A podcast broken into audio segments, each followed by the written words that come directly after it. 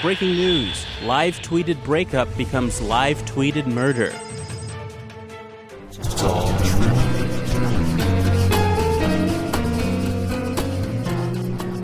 Hello, human beings. This is WBEZ's It's All True podcast, powered by America's second favorite source for fake news, thewhiskeyjournal.com. I'm your host, Tim Barnes, and you just heard a fake news headline from me, your host, Tim Barnes.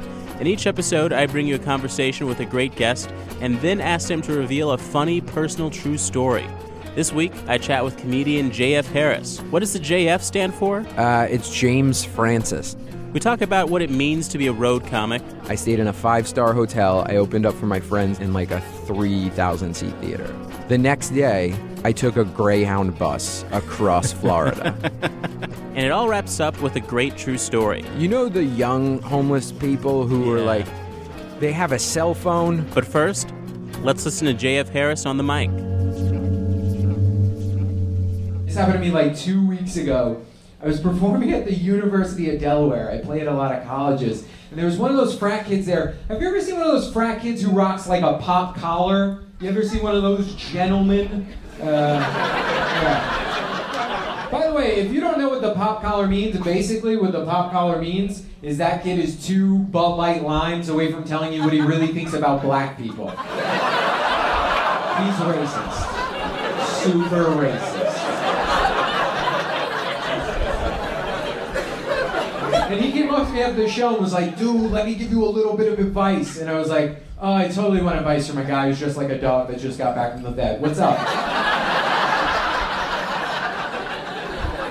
and he was like, when you date a chick, you gotta date a chick who loves sports. A chick who loves sports. And his whole logic was, it's like being with one of the guys. It's like being with one of I don't know, me me personally, whenever I sleep with anybody, I want it to be like none of the guys. Like you're never gonna hear me say like, oh, wait till you meet my new girlfriend Jessica. You'll totally love her. She'll totally remind you of Greg.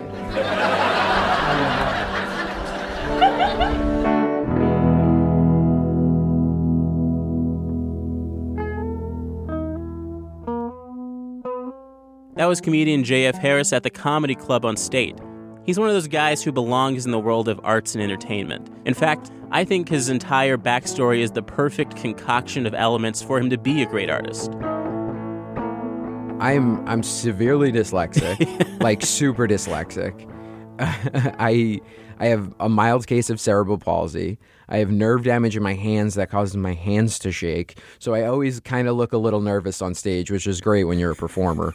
uh, and I have uh, scoliosis, so I couldn't really play sports well. Uh, I couldn't read like comic books, which is normally what you get into when you can't play sports. So I just that's part of the reason I got super into like movies and com- and like stuff like that is because I couldn't really do much of anything else. So, what what social group were you in growing up? Uh, I just I had a good group of guy friends who all kind of lived on my block, and they all played sports and they all skated. I was like the fat kid on the rollerblades who videotaped everyone else jumping on on handrails and curbs. I was like the guy when you watch a skateboard video who you just hear in the background going, "Yeah." That's like who I was. I was like the fat friend who just was like I had skates and a video camera. And you're originally from New York, right? I grew up on Staten Island. Yeah. Okay, so you moved to, I, guess, Chicago being the big improv city. That's what. I see. I moved here for film school. Oh. I went to oh. Columbia College Chicago for a year and then dropped out, but I kind of secretly moved here to do comedy. Like I do I do like an improv show and then get drunk till 3 in the morning and then like I was like, why don't I have good grades? Cuz I, I also at the time I n- didn't know how to write at all because I was so dyslexic and the New York City public school system was just like, yeah, go ahead, whatever, we don't care. You're not dumb. You just don't know how to spell the word the. So, you know. Would you consider yourself a road comic? Yeah. I, I, I've been in New York City. I was in New York City comic stand up for like the first like three or four years of my stand up career. And then I started doing more road stuff. And about a year ago, maybe two years ago, I just kind of became like a road guy. And what do you think about uh, when I hear that term road comic? Do you think there's a certain connotation about it? Yeah, there definitely is. Because road comic is usually almost synonymous with hack. Yeah. the two of them kind of go side by side.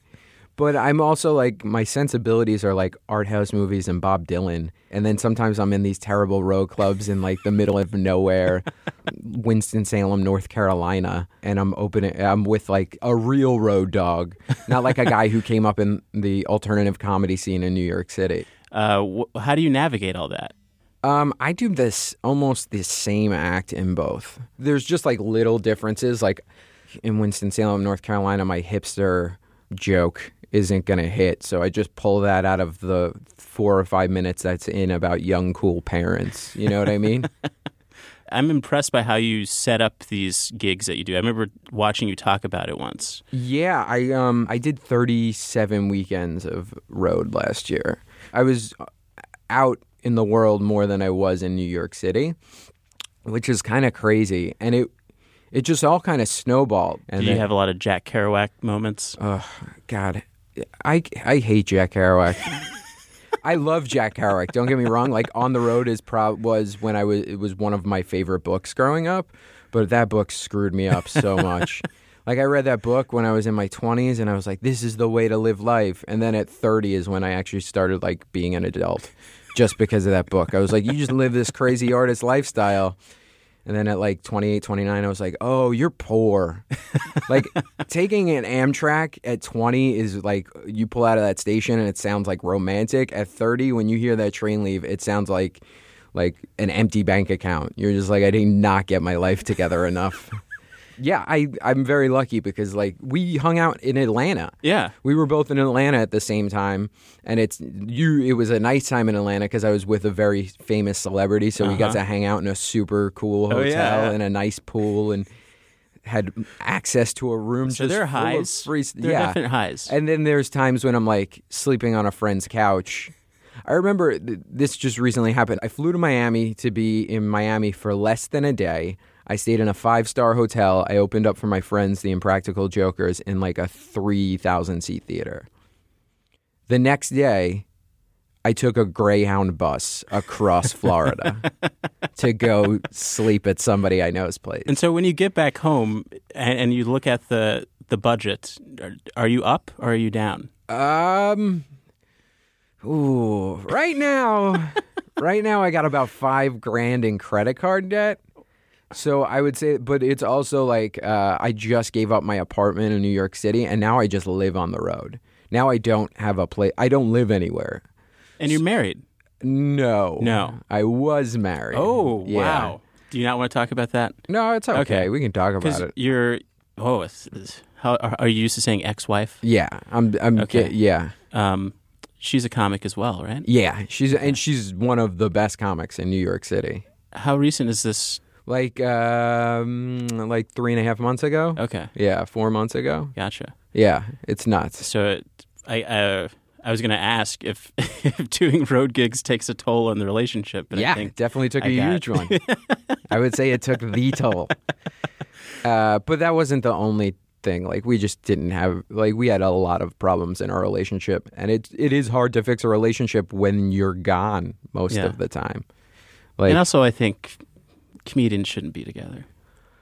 Uh, I know a few who make it work. Uh. I think.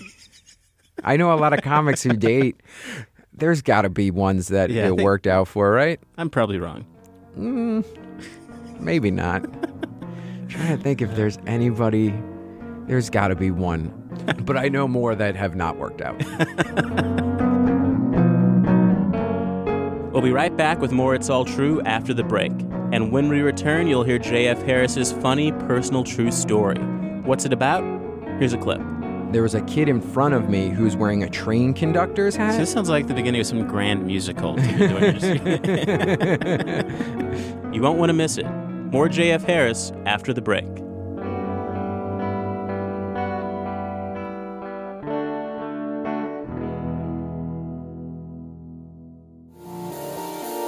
This week on Nerdette, the first American woman to walk in space. Liftoff on a space shuttle is rather like being embedded in an earthquake, being propelled off the planet. I'm actually more excited that she runs the National Weather Service. That's fair. Kathy Sullivan is a nerd for all seasons That and more on Nerdette. because everybody's a little nerdy about something. Listen every week at wbez.org slash podcasts.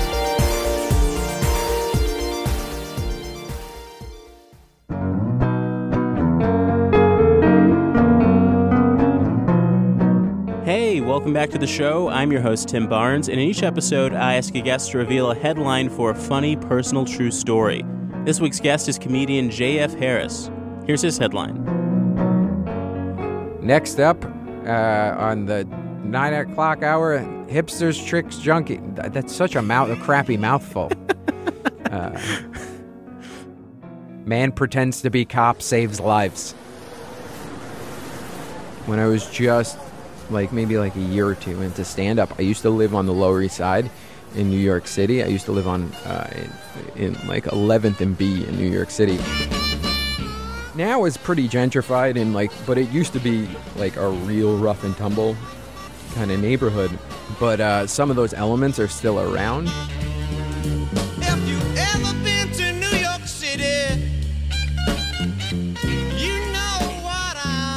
I. Like i said i grew up on staten island new york and so uh, i have a real blue collar dad and i grew up in a real like everybody in my family is either a cop a firefighter or a sanitation Which worker one is your dad?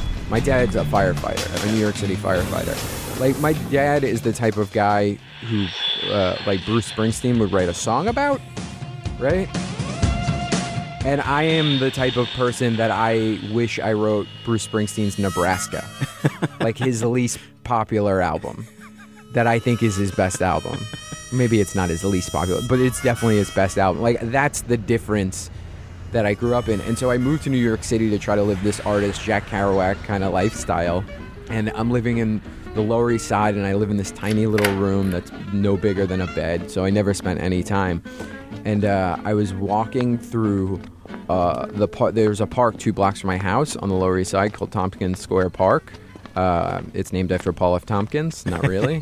and uh, I used to refer to the park as Needle Alley because there were so many junkies there. Ah. Not like your fat Santa Claus homeless person, like the homeless guy where you like see him you're like, oh man, this dude. You know the young homeless people who are like, they have a cell phone and their parents are like want like the type of kid who has like the tattoos on his face who looks like an extra from Road Warrior, like the gutter punk homeless.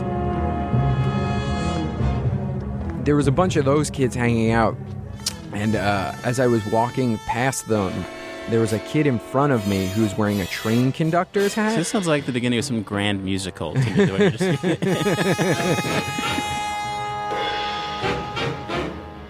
That would be fun. It- it's Rent po- 2.0. It's just they got rid of the apartment now they just do heroin outside. Uh, and so this kid in front of me was wearing a train conductor hat, and one of the uh, homeless kids just said to him, uh, he was like, "Hey, that's a pretty nice hat for a hipster and a f- it." And I was just like, "What the?" F-? I can't cur- what the hell except i didn't use the word hell and what i sh- i shouldn't have said anything i should have just kept walking but yeah. And now that, you made yourself known. Yes, and the other kid who got called a it just kept walking because these are cr- like these kids clearly have nothing to live for except to try to make money off their dog. You know what I mean? Like give it. The, you know the I that pisses me off when they like rope a dog into their junkie problem. Uh, like this dog doesn't want to hang out with a heroin addict all day. He wants to. Um, so I, w- I was like, what the hell? And they all like stopped and turned to me. And for some reason, I stopped and I should have just kept walking. And then they were all looking at me like it was like a, gonna be a confrontation. And that's when like from like I de- like did the only thing I could do in that situation, which is I just lied. And I mustered up like every part of blue collar Staten Island I had in me. and I just turned to them and I just went, I'm a cop. I'm an undercover cop. Or I'm an off duty cop. I just lied to them. And then they were looking at me like they didn't believe me. And then I put on this face and I was just like, cop. And I just said cop again. And they all stopped. Wait, wait, tell me what you were wearing at this. Oh, I'm a hipster. So I was probably just wearing some tight jeans and like, a, I was probably wearing my Bruce Springsteen The River shirt, to tell you the truth. Uh, and so these kids are like looking at me, and I'm like, I'm an off-duty cop, but I'm also from Staten Island. So like, when I need that accent, I can drop that. It's kind of disappeared. Can you do I, it with the accent for me? Oh yeah, I could be like, oh look at this guy right here. What are you doing? Huh? What's what's wrong with you? So I just put that on. I was just like, I'm a cop. I'm an, and then I gave him like this like hard looking face. I was like, what are you gonna do right now? I was like, I, I, I make one phone call. All you guys are in jail right now. And what I did was definitely illegal. Like, you can't lie and say you're a cop. But the thing that was more illegal that I was worried about was the stabbing that was about to happen to me. and then they walked away. They like left because there's always cops in that park. And I, that was like the moment where I was like, oh, I'm really happy that I grew up the way I did because it just saved my life. Being from Staten Island, did you have any uh, tactics as someone who was, you, you, you told me you were kind of a nerdy kid? Uh, So- y- yeah, it's when they swing duck.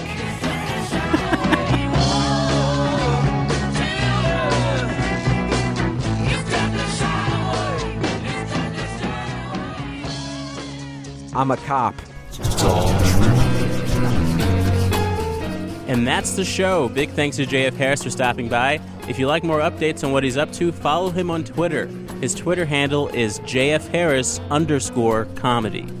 It's All True is a production of WBEZ Chicago and The Whiskey Journal. The show is produced by me, I, myself, Tim Barnes, Joe DeSoe, Iris Lynn, and the guy who's talking right now. For more info on this show and other wonderful WBEZ podcasts, visit wbez.org slash podcasts. Next week on It's All True, I talk to stand-up comic John Roy. I thought you were black. What? I thought you were black. I thought thought I you were like black. Mariah Carey level of black. Well, I have. I mean, this is. There's no other way to get into this, but I have big lips. I, I do, and I shave my head. If you dig the show, please subscribe on iTunes and tell people about it. It's a big help and it means a lot. My Twitter handle is TimBarnes451 and follow the show at All True Podcast. This is Tim Barnes signing off saying, I believe in you.